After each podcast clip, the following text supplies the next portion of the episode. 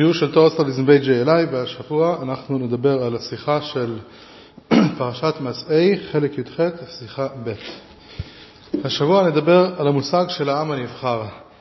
אנחנו אומרים, האמת היא כל יום אפילו בתפילה אומרים, ובאנו בחרת מכל עם ולשון וקרבתנו מהקרן לשמך הגדול באהבה.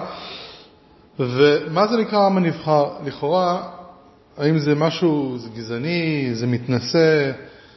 אה, האמת היא שאם לא יודעים לפרש את זה נכון, באמת יש אנשים ליברליים, יהודים אפילו, שיש להם בעיה עם הדבר הזה.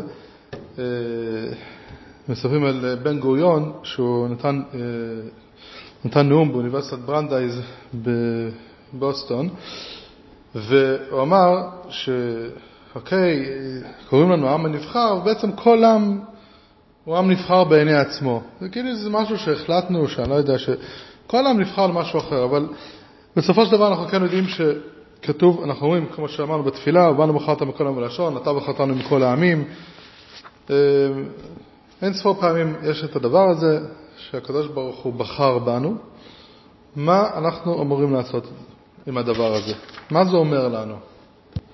אז יש כאלה שיגידו שהיהודים הם מאוד מוצלחים, דווקא אולי בגלל שהם היו צריכים לשרוד, יש כזה מיתוס שרוב הכספים בעולם מנוהלים על ידי יהודים והם מצליחים וכל הבנקים והם המציאו את הבנקים. מספרים על בדיחה על מישהו שישב וקרא עיתון של המפלגה הנאצית, דר שטירמר, שהיה עיתון מאוד אנטישמי, ויהודי קורא את זה, ואז החבר שלו אמר לו, תגיד, אתה השתגעת? זה מה שאתה קורא? הוא אמר לי, אני אגיד לך את האמת, אני קורא את העיתונים שלנו, היהודים, ונהיה רע, פה אני שומע על מה שעשו ליהודי, הכו אותו, פה יהודי נהרג, רצחו אותו, גזרו לו את הזקן, שרפו חנות. העיתונים האלה, ממש כיף לקרוא אותם. אני קורא כל היהודים שהם מצליחים, שבגללם הכל, הם שולטים בכל הכספים. כמובן שזו בדיחה, אבל אה, באמת אנחנו צריכים להיכנס לעומק ולראות מה הסיפור הזה של העם הנבחר. אז בואו נתחיל לעשות סדר. בכלל, יש כזה מושג של אליטות, נסיכים, בני מלוכה, ורואים את זה הרבה בבני מלוכה ברחבי העולם, או אנשים בכלל שנולדים, שנולדים מה שנקרא עם כפית כסף בפה, והם חושבים שמגיע להם הכל, הם קיבלו הכל, ובקיצור, הם, הם ממש, הם, הם לא מתאמצים שום דבר, הם לא מרגישים שהם חייבים לאף אחד כלום, כל העולם חייב להם. ובעצם הקונוטציה הראשונית, האסוציאציה הראשונית שכשאנחנו מדברים על העם הנבחר, זה אומר, אה, הם אליטות, אנחנו נבחרנו, וזה אומר שאנחנו, אוקיי, אנחנו יותר טובים מכולם, ממילא אנחנו יכולים לשבת ולא לעשות כלום, ועדיין אה, אנחנו נבחרנו, אז הכל בסדר. אז בואו נתחיל ונראה מתי, אחד הפסוקים באמת שהקדוש ברוך הוא, אה, שכתוב בתורה על הדבר הזה. אז הוא אומר, אתם ראיתם את הפסוק ואתם ראיתם את אשר עשיתי למצרים, ואשא אתכם על כלפי נשרים, ואביא אתכם אליי. הקדוש ברוך הוא מספר שהוא הוציא אותנו ממצרים, ועתה, אם שמוע תשמעו בקולי ושמרתם את בריתי, זה אגב סתם מעניין, שהוא מתנה את זה, אם שמוע תשמעו בקולי ושמרתם את בריתי, לפחות בפסוק הזה, ויהיתם לי סגולה מכל העמים, כי לי כל הארץ, ואתם תהיו לי ממלכת כהנים וגוי קדוש. אתם תהיו עם קדוש. אז דבר ראשון, כשקוראים את הפסוק רואים שהוא אומר, והייתם לסגולה מכל העמים. לכאורה, במאוד פשוט, זה נשמע, אוקיי, אתם בעצם עם נבחר, לעומת כל העמים שהם לא נבחרים, אבל זה קצת פשטני לקרוא את זה ככה. בואו נראה איך שהספורנו אה, מרחיב קצת. והייתם לסגולה מכל העמים, במילים אחרות הוא יכול להגיד, והייתם לסגולה. הוא יכול להגיד, והייתם לסגולה, למה צריך להגיד מכל העמים? הוא אומר, כי לי כל הארץ. הוא אומר ככה, אף על פי שכל המין האנושי יקר אצלי מכל יתר הנמצאים השפלים. זאת אומרת, בכלל בן אדם הוא יותר יקר מכל, הוא יותר יקר מכל כל הברואים, מהחיות, מהבהמות, מהעצים, מהאבנים, מההרים, מהימים, כי הוא לבדו המכוון, המכוון בהם, המכוון בהם. כאמרם ז"ל, כמו שחכמינו ז"ל אמרו, חביב אדם שנברא בצלם. זאת אומרת, כל אדם נברא בצלם, יהודי, לא יהודי. מכל מקום, אתם תהיו לי סגולה מכולם. אז נכון, דבר ראשון, אנחנו צריכים להבין שכשאומרים כל העמים זה אומר שיש את המעלה של כל העמים, אדם בכלל נברא בצלם אלוקים. זאת אומרת שכל בן אדם יש לו תפקיד בעולם, ו... ויש לו בחירה חופשית, והוא צריך למלא את התפקיד. יהודי או לא יהודי, לכל אחד יש תפקיד בעולם. זה דבר ראשון, צריכים לשים את הבסיס. אז מה הפירוש שאנחנו העם הנבחר, או מה הפירוש והייתם לסגולה מכל העמים? מה זה אומר? בואו נראה. יש עוד דבר שהקדוש ברוך הוא בחר, וזה ארץ ישראל. הארץ המובטחת, והורשתם את הארץ וישבתם בה, כי לכם נתתי את הארץ לרשת אותה. פסוק בפרשה שלנו, עד כדי כך ארץ ישראל היא כל כך אה, חשובה, שזה נחשב, בעצם ארץ ישראל יש לה קדושה מסוימת. בואו נראה. אומר הספרי, מעשה ברבי יהודה בן בתרא ורבי מתיה בן חרש ורבי חנינא בן אחי רבי יהושע ורבי נתן, שהיו יוצאים חוץ לארץ והגיעו לפלטום, זה מקום בחוץ לארץ, וזכרו את ארץ ישראל, זקפו את עיניהם וזלגו דמעותיהם וקראו בגדיהם. וקראו המקרא הזה, וירשת אותם וישבתם, וישבת בארצם, וחזרו ובאו למקומם, אמרו, ישיבת ארץ ישראל שקולה כנגד כל המצוות שבתורה. אז פשוט להיות בארץ ישראל, לשבת בארץ ישראל, זה כזה מצווה חשובה שזה שקול כנגד כל מצוות התורה. ההסבר הפשטני, בלי להיכנס עכשיו לעומק העניין, זה כי בארץ ישראל זה המקום היחיד שאפשר בכלל לקיים את כל המצוות. יש שם בית המקדש, שיש מצוות שאפשר לקיים רק בבית המקדש, יש מצוות התלויות בארץ, תרומות, מעשרות, שיש זה רק שם, ולכן אה, ארץ ישראל נחשב אה, שקול כנגד כל המצוות. אבל יותר מזה, יש סיפור, יש עיר שנקראת שילה, ויש משהו מאוד מעניין. מי שבנה את העיר שילה, הסיבה שהוא בנה את העיר שילה, זה בגלל, היה מלך שקראו לו עמרי, והוא רצה להיפרד ממלכות יהודה. הוא הולך למלכות ישראל, נפרדו ובנה מלכות חדשה. אז בעצם בתור מרידה במלכות, הוא הלך ובנה לעצמו עיר בירה, בנה עיר מאפס, וזו העיר שלו. ואחרי שהוא בנה אותה, אה, שם הוא התיישב, ובזכות זה הוא קיבל שכר מאוד גדול. למרות שבעצם הכוונה שלו לא הייתה טובה. למרות שזה שהוא בנה את העיר שלו הייתה משהו, מעשה כביכול עם כוונה לא חיובית. אבל היות והוא של דבר הוא בנה יישוב בארץ ישראל, זה כל כך חשוב, העניין הזה של לבנות יישוב בארץ ישראל, שהוא זכה, למה הוא זכה? בואו נראה. פעם אחת הייתי יושב בבית המדרש בירושלים, אומר אליהו רבא, לפני החכמים, שאלתי להם, מפני מה נשתנה עמרי המלך, שכל המלכים שלפניו לא זכו להושיב את בניהם תחתיהם עד כיסא מלכ... על כיסא מלכותם, ואילו עמרי זכה להושיב שלושה מלכים מזרעו על כיסאו. אגב, מי שהיה מצאצאיו היה אחאב, שהיה מלך רשע מרושע, אבל הוא אה, והוא אה, הלך, אה, רדף את אליהו הנביא, כידוע, כל, כידוע דברי ימי ישראל, אבל למה הוא זכה בכלל שיהיו לו מלכים עד אז? כל מלך היה, ואחריו מישהו היה בא, הורג אותו, שמחליף אותו, והוא זכה שהצאצאים שלו יהיו גם מלכים. למה? אמרתי להם, אמרו לי, לא שמענו, לא ידענו למה הוא זכה. אמרתי להם, רבותיי, עומרי זכה להושיב שלושה מלכים לכזו משום שבנה עיר גדולה בארץ ישראל. אז אנחנו יודעים שארץ ישראל היא ארץ הנבחרת, ארץ המובטחת, ארץ הקדושה, ומי שקצת יודע היסטוריה יודע שארץ ישראל קיבל את השם כשעם ישראל נכנס לארץ ישראל, ואז התחילו לקרוא לזה ארץ ישראל, לפני זה קראו לזה ארץ כנען, על שם העם, הכנעני שישב בו. והדבר שמאוד מעניין, שבפרשה שלנו, כשהתורה מתחילה לתאר את הגבולות של הארץ החדשה שהם הולכים להיכנס, איך התורה קוראת לארץ ישראל? דבר בני ישראל ואמרת עליהם, כי אתם עוברים את הירדן אל ארץ כנען. מה ארץ כנען עכשיו? אתם יכולים להיכנס לארץ ישראל. לכאורה התורה הייתה צריכה להגיד, ארץ ישראל, אם זו הארץ הנבחרת, זו הארץ המובטחת, בואו נקרא לזה ארץ ישראל בשם הקדוש שלו. למה אנחנו קוראים לזה ארץ כנען? אנחנו נראה שזה לא סתם, אלא יש פה משהו מאוד מאוד עמוק, איך שאנחנו קוראים לארץ ישראל או ארץ כנען, וזה בא לבטא אה, משהו שאנחנו נלמד מה זה נקרא בחירה. אז בואו נראה בכלל, למה ארץ ישראל מיוחדת? אז יש שני דברים, שני מרכיבים שארץ ישראל מיוחדת מכל הארצות. הדבר הראשון, וזה אנחנו נרחיב היום, זה הדבר, עצם העובדה שהקדוש ברוך הוא פשוט בחר בה. אומר המדרש תנחומה בפרשת ראה, חביבה ארץ ישראל שבחר בה הקדוש ברוך הוא, אתה מוצא שכשברא העולם, חילק הארצות לשרי האומות ובחר בארץ ישראל. מניין? שכן אמר משה, בהנחל עליון גויים. הוא בחר לחלקו ישראל, שנאמר כי חלק השם עמו ויעקב חבל נחלתו, אמר הקדוש ברוך הוא יבואו ישראל שבאו לחלקי וינחלו את הארץ שבאה לחלקי. שניהם חלק שלי ואלה ינחלו את אלו. אנחנו נראה תכף מה זה בחירה, אבל בחירה בגדול הקדוש ברוך הוא בחר בארץ הזו והוא בחר בישראל ושם את שניהם ביחד. זה פשוט קצת ככה, הקדוש ברוך הוא בחר, בלי למה, בלי ככה, בלי, בלי סיבה. למה ככה?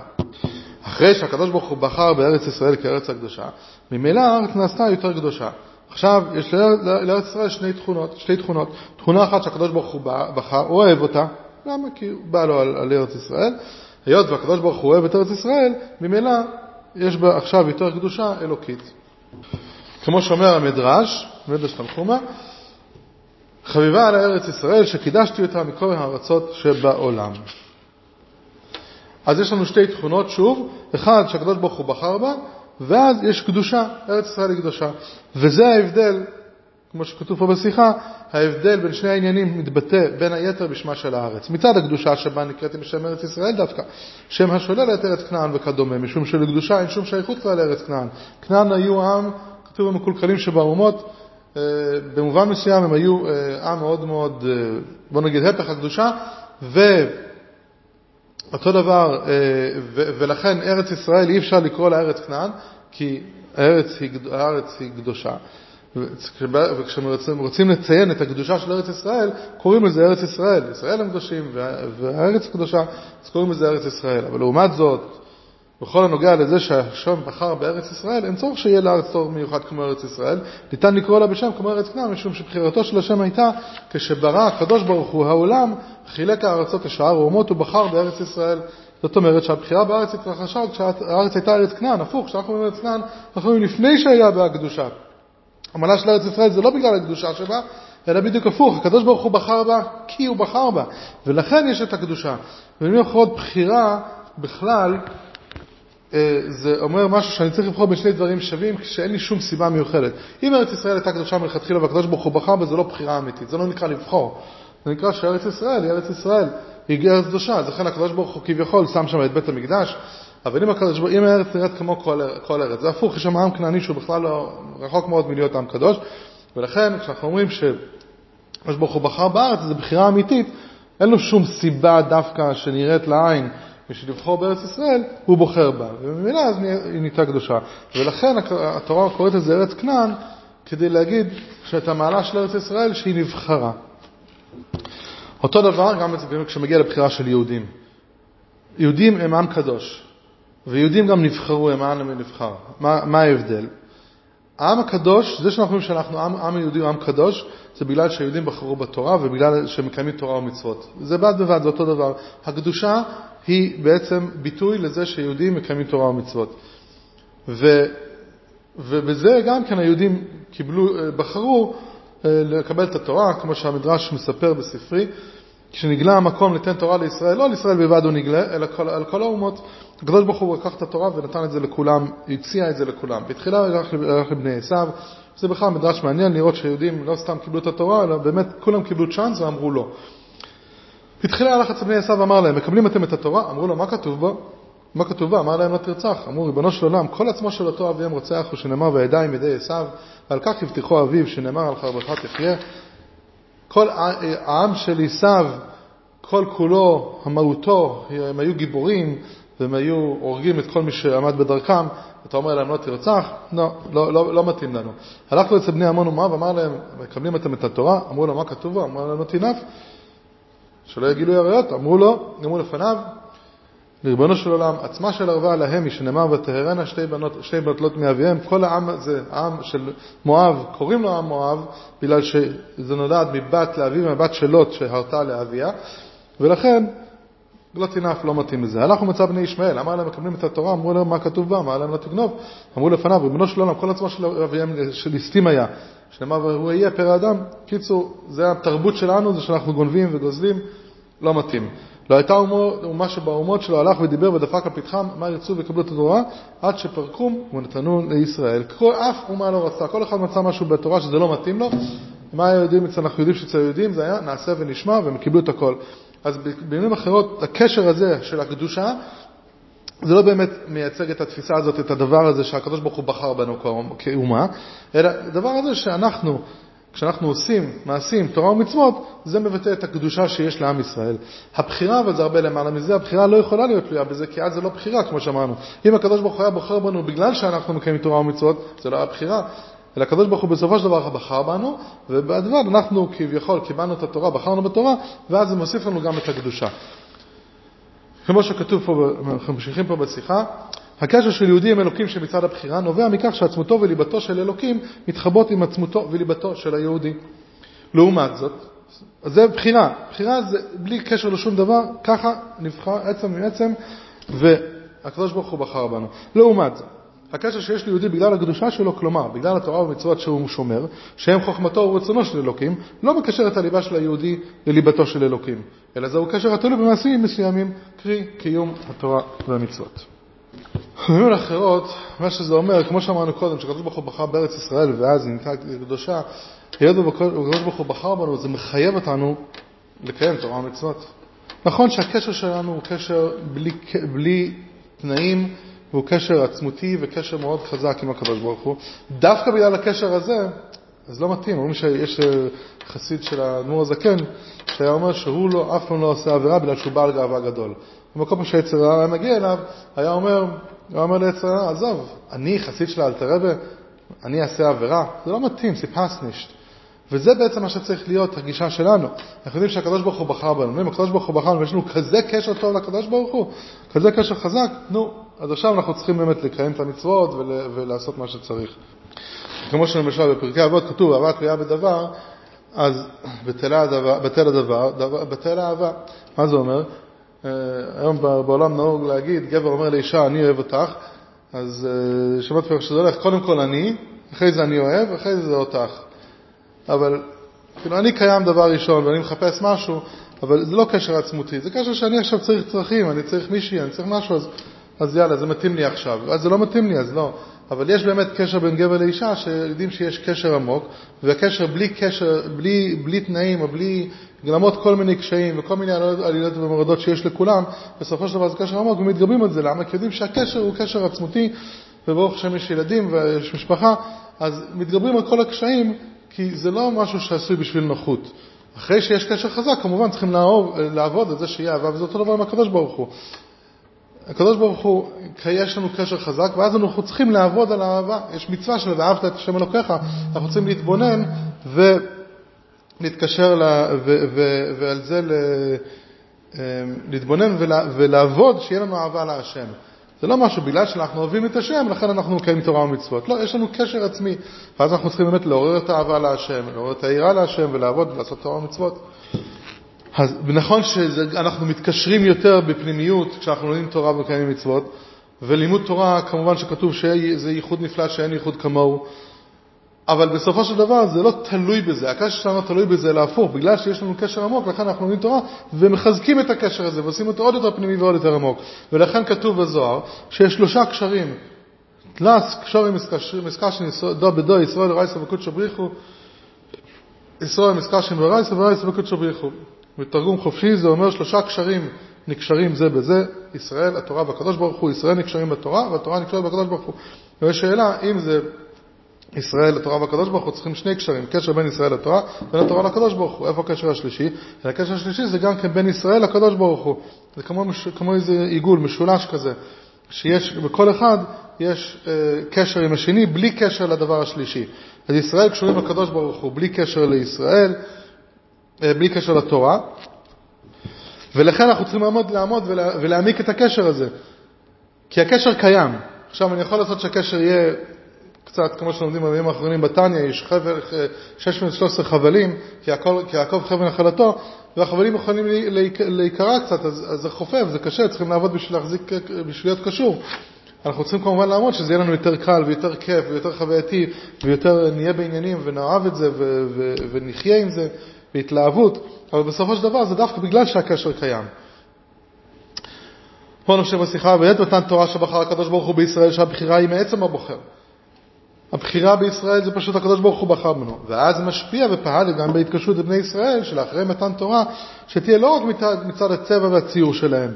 זאת אומרת שהקשר לא רק מצד מעשיהם ולפי איך שהם בונים את האופי שלהם, כי אם מצד, כי אם מצד עצמותם. אז זה לא רק, הקשר הזה הוא לא רק מזה שאנחנו מקיימים תורה ומצוות, עושים מה שצריך, אלא קשר בכלל מאוד מאוד עמוק וחזק, בלי קשר לכלום, וזהו מה שנתחדש במתן תורה, להיות גם עבדים, שאין זה מצד הטבע שלו.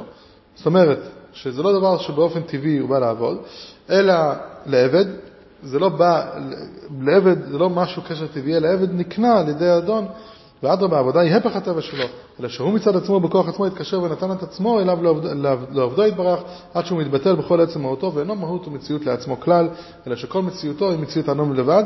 זה קשר כזה שזה ביטול, שאנחנו מבטלים את עצמנו לקדוש ברוך הוא. עכשיו אנחנו נראה מה, אז מה הכוונה, שהקדוש, מה, מה, מה בכל זאת אומר הדבר הזה שהקדוש ברוך הוא בחר בנו. אז האמת היא שבסופו של דבר זה לא רק נותן לנו יתרון אליטיסטי שאנחנו לא צריכים לעשות כלום, אלא הפוך. אמרנו, דבר ראשון, בשביל לבטא את הקשר הזה בגלוי, אנחנו צריכים לקיים תורה ומצוות, וככה זה עושה את זה. זה, זה, זה מביא, את זה יותר, מביא את זה יותר לידי ביטוי. כי הקשר העצמי יכול באמת, נכון שיש קשר עצמי, אבל אה, אבא ובן, אמא ובת, יכולים להיות קשורים מאוד מאוד חזק, אבל אם נמצאים רחוק ולא מדברים, אז זה רק באמת קשר עצמי ולא נותר לזה שום דבר. כמובן שצריכים לעבוד על הקשר שיהיה חי ותוסס. אבל מעבר לזה, זה נותן לנו גם כן, זה שאנחנו העם הנבחר, זה כאילו שנבחרנו לאיזושהי אה, הנהלה, והפוך, זה נותן לנו אחריות ל- ל- להיות אחראים בעצם שכל בני האדם יקיימו את תפקידם ושכל העולם ידע באמת שיש אלוקים, וכמו שאברהם אבינו היה היהודי הראשון והוא הפיץ את הרעיון הזה של אלוקים אחד, שעד אז לא היה כזה דבר, והוא הפיץ את זה בכל עמי העולם. וכמו שהספורנו ממשיך שמה, שזה הכוונה בפסוק, בפסוק הראשון שלמדנו, ואתם תהיו לי ממלכת כהנים, ובזה תהיו סגולה, סגולה מכולם. מה זה נקרא שאתם סגולה מכולם? כי תהיו ממלכת כהנים, להבין ולהורות לכל המין האנושי, לקרוא כולם בשם השם ולעובדו שכם אחד. הספורנו עצמו אומר שזה יקרה, השלמות של זה תהיה כשמשיח יגיע, וכמובן שעכשיו, עוד לפני שמשיח מגיע באמת, אנחנו נמצאים בכל העולם. ויהודים מפזרים, אה, מפיצים, סליחה, את, התור, את אור השם ואת התורה. והרעיון, אנחנו צריכים בעצם להגיד לכולם, כמובן, שם המצוות בנוח, אבל יותר מזה, שכל אחד יש לו מטרה בעולם וכל אחד יש תפקיד בעולם. התפקיד של כל הלא יהודים זה לעשות את העולם מתוקן ועולם ישר אה, ועולם טוב, ואנחנו צריכים להוסיף קדושה בעולם, ועל ידי זה אנחנו באמת, אה, כולם ממלאים את התפקיד, כל אחד יש תפקיד בעולם. אה, אגב, אם אנחנו מדברים, אז יש שיחה מאוד מעניינת אה, בראש חידש קיסלב תש... אה, בשבש פרש חייסור, סליחה, בתש"ן, זה היה בכינוס השלוחים, והרב אומר שקוראים לזה כינוס השלוחים העילמי. מה זה כינוס השלוחים העילמי? אז העילמי זה נקרא שזה נמצא בכל מקום בעולם, ואנחנו בעצם, איך שהרב פירש את זה, שאנחנו האחראים על כל העולם. והרב אומר, שם הרב מדבר על זה שהרי זה לא שייך, הרב אומר, זה אום מגלח. באמת להשפיע על כל אחד ואחד על כל העולם, בפרט שרוב העולם, ככה הרב אומר שם, הוא לא יהודי, זאת אומרת זה כולל גם את הלא יהודים, וכל אחד, כל שליח יש לו בעיר מאות אלפים, עשרות אלפים, מאות אלפים או אפילו מיליוני בני אדם, איך הוא יכול להשפיע על כל האנשים שבעיר? והרבה שצריכים לעשות, אה, הרעיון של שליח זה שליח, שכל אחד צריך להשפיע על אחרים, ואחרים צריכים להשפיע על אחרים, עד שהוא משפיע על כל העיר. אבל רק לראות את הנקודה הזו, כשאני מסתכל על זה, שכל אחד שיש לו שליחות, הוא אחראי בעצם לעשות על, על כל העיר, וכמו שהיום עם הידוע, שהחוס ידמח את הסביבה, חסיד צריך לעשות סביבה, סביבה, סביבה רוחנית מסביבו, אווירה רוחנית מסביבו. אז בעצם כל הסיפור הזה של העם הנבחר זה אחריות ולא פריבילגיה. אגב, היהדות באמת חידשה את העניין הזה של מוסר, ואם אם מישהו, אם יודעים קצת את ההיסטוריה אה, של השואה, אחד ההסברים שמביאים על השואה שהיה שם, שלמה הם כל כך התנגדו לעם היהודי, כי הם היו, אה, הם טענו שכל העניין, הרעיון הזה של מוסר זה רעיון יהודי בשביל, כי היהודים היו חלשים והם רצו איכשהו לשרוד, אז הם, הם המציאו את הרעיון הזה של מוסר, שצריכים, אסור להרוג בני אדם וכולי, והם אמרו לא, החזק שורד. זה העניין של הטבע. אבל בסופו של דבר כל העולם כן קיבל את הרעיון הזה של מוסר, והרעיונות של אמונה בכל אחד שרוב העולם קיבל, אה, ועוד ועוד דברים שהעם היהודי הביא. אה, יש אה, ציטוטים מפורסמים, יש ג'ון אדם שהוא מהמייסדים של הנשיא השני של ארה"ב, מאבות המייסדים של ארה"ב, שזה היה כשהרבא קרא לזה מלכות של, הברית היא מלכות של חסד, ובאמת, מי שיודע את ההיסטוריה, היסוד של ארה"ב, החוקה והכל נבנתה על יסוד אמונה באלוקים. אנשים משתמשים לפעמים בעניין של חופש הדת, כאילו, סליחה, הפרדת הדת ממדינה, להראות שכאילו המדינה לא מתערבת וזה, והדת כביכול אסור לה להיות אה, מעורבת בשום דבר, אבל האמת היא, מלכתחילה זה הגיע בדיוק מרצון להגן על הדת. הסיבה שעשו פה בארה"ב את ההפרדה, הפרדת הדת מהמדינה, זה שלמדינה לא יכולה להתערב לדת. זה היה הרעיון. לא שהדת לא יכולה להתערב במדינה, בדיוק הפוך, המדינה אסור לה להתערב לדת, וכל מוסדות הדת יכולים להיות אה, חופשיים, ואסור למדינה לעשות משהו שהוא נגד דת של מישהו. זה בעצם הרעיון. אה, וכמו שג'ון אדמס עצמו אמר, שהעברים, זאת אומרת היהודים נעשו לתרבות האדם יותר מכל עם אחר, הוא אומר שאם הוא היה אתאיסט אז הוא היה מאמין, עדיין היה מאמין שהגורל הטיל על היהודים להיות הכלי החשוב ביותר לתרבות העמים. כי הוא אומר שהיהודים צוו להפיץ לכל האנושות את התורה של הריבון העליון האינטליגנטי, שהכל יכול של היקום, שזה מה העיקרון המהותי של המוסר.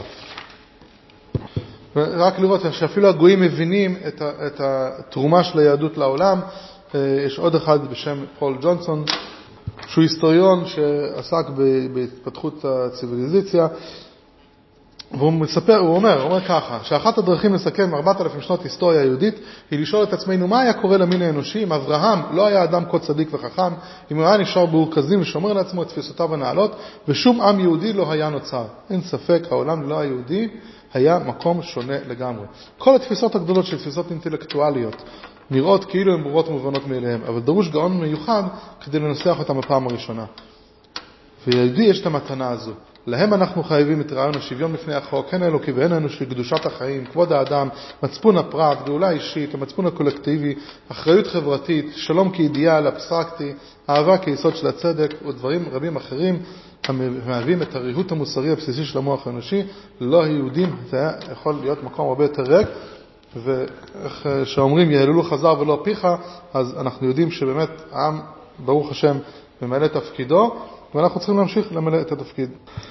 רק לזכור מה זה אומר, שאנחנו צריכים להיות גאים בזהות היהודית שלנו, אנחנו לא צריכים להחביא אותה, ואדרבה, אנחנו יודעים שאנחנו צריכים להשפיע על כולם, להאמין באלוקים אחד, אה, לקיים את שבע מצוות בנוח, וגם כן כמובן יהודי על יהודי, גם כן יש לנו אחריות אחד על השני. וככלל, הרעיון של יהודים בכלל זה להשפיע על אחרים. זה התפקיד העיקרי שיש לנו. בשביל זה אה, אנחנו, כמו שאנחנו תמיד אה, היו נחקרים אור לגויים, אם אנחנו לא עושים את התפקיד שלנו, אנחנו מועלים, לא רק שאנחנו עושים לנו, אנחנו עושים לכל העולם. כשאנחנו לא, לא, לא מתנהגים בגאון, בגאין ינקב, ביהדות כמו שאנחנו צריכים לעשות, אנחנו לא רק מזיקים לנו, אנחנו מזיקים גם כן ללא יהודים שנמצאים סביבנו, כי אנחנו אלה שצריכים להוביל אותם, אה, ובאיזשהו מקום אנחנו תפקיד כמו מאמן אה, קבוצת ספורט, או כמו מנהל של חברה, או אפילו בתוך קבוצה יש לפעמים אחד שהוא אה, בכדורסל, יש מושג כזה של רכז, שהוא מנהל את המשחק על המגרש, אז רכז יכול לבוא ולהגיד, שמע, אנחנו רוצים שוויון, אני לא נבחרתי יותר מכל אחד, מה, אני יותר חשוב מכל אחד אחר, אז אני רק אחכה שהכדור יגיע אליי ואז אני אמסור אותו. למה שאני אוביל את הכל? כמובן שהוא יורס לכל הקבוצה, וגם אלה שהתפקיד שלהם זה לקלוע, והם הקלעים, הם לא יכולים לקלוע יותר סלים, כי הוא לא נותן להם את הכדור, הוא לא מנהל את המשחק. אם אין מישהו שמנהל את המשחק ומעודד אותם ומנהל אותם ומנתב אותם ויוצר להם הזדמנויות לקלוע, הם לא יוכלו לקלוע. אז אותו דבר, זה הולך גם בעולם. אם אנחנו לא עושים את התפקיד שלנו כמו שצריך, אנחנו פוגעים לא רק בנו, אלא גם באנשים מסביבנו, וכמובן שאנחנו צריכים להשפיע עליהם, כמו שאמרנו, כמה שיותר. או כמו שאנחנו יודעים, שאנחנו בעצם כמו איזו סימפוניה, מסופר על אחד המלחינים הגדולים של המאה ה-20, ש... איזה כתב הגיע לפעם הביתה והוא התחיל לראיין אותו, ואז באמצע הוא הפסיק, הוא אמר לו, אני רוצה עכשיו לשמוע, יש משודר ברדיו, זה קונצרט של סימפוניה, הוא הקשיב, ואז אחרי שהוא הקשיב, הוא אומר, איך היה? מה אתה חושב? הוא אומר, היה חסר שם נגן אחד. הוא אומר, איך הוא יכול להיות? כל כך הרבה כאלה מוזיקה, אני שמעתי מוזיקה יפה, לא שמעתי כלום. הוא התקשר באמת לזה, לקונדוקטור שעשה את ההופעה, הוא אומר, כן, היה חסר אחד, כנר אחד היה חסר או משהו. ואיך אתה יודע? הוא אומר, אני זה שכתבתי את היצירה הזו. ואני יודע, כל דבר, כל, כל פיפס שהיה שם, כל מנגינה קטנה, היה... אה, זה, זה, זה, זה זה תורם להכל, וכשחסר משהו אני שומע את זה מיד. אז כשמישהו יש לו, הקדוש ברוך הוא ניהל את העולם ובנה את הכל בפסיפס מאוד מאוד מורכב של כל מיני דברים, אה, חלקים, שביחד מרכיבים פאזל שלם, ביחד אנחנו עושים סימפוניה שלמה, תזמורת שלמה, ואם אנחנו לא עושים את התפקיד שלנו, הן כלפי עצמנו לשמור תורה ומצוות, והן להשפיע על ידי, לאחרים, אז אנחנו מועלים בתפקיד, ואז אנחנו בעצם לא ממלאים את יהודינו כעם הנבחר.